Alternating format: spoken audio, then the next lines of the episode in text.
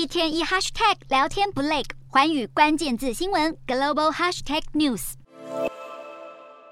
巴西总统决选结果出炉，左派的鲁拉拿下百分之五十点八的选票，以不到两个百分点的差距击败了极右派的波索纳洛，重回巴西总统大位。七十七岁的鲁拉在二零零三到二零一零年期间担任过两届巴西总统，当时的他被外界视为经济奇迹的领导者，随后却因为贪腐坐牢。现在他戏剧性的卷土重来，被大批支持者当成下一个经济改善的转捩点。然而，鲁拉这次要面对的是通膨、高利率，还有欧美经济衰退的潜在威胁。为了支持经济计划，他承诺取消宪法支出上限，好让政府能在社会项目投入更多资金但是他的贪腐前科也让投资人对于他的承诺保持着怀疑态度。并且，巴西国会目前大致偏右，鲁拉的左派盟友在下议院席位占据不到四分之一，代表他未来可能需要做出各种让步来推动施政。巴西本届大选气氛格外激烈，双方候选人在竞选时不断辱骂对方，暴力事件频传，社群网络上还充斥着大量假消息。鲁拉跟波索纳洛这次在票数上的微幅差距，更印证了国家如今两极化的走向。另外，值得注意的还有波索纳洛在选举前夕不断声称国家的投票系统有舞弊的风险。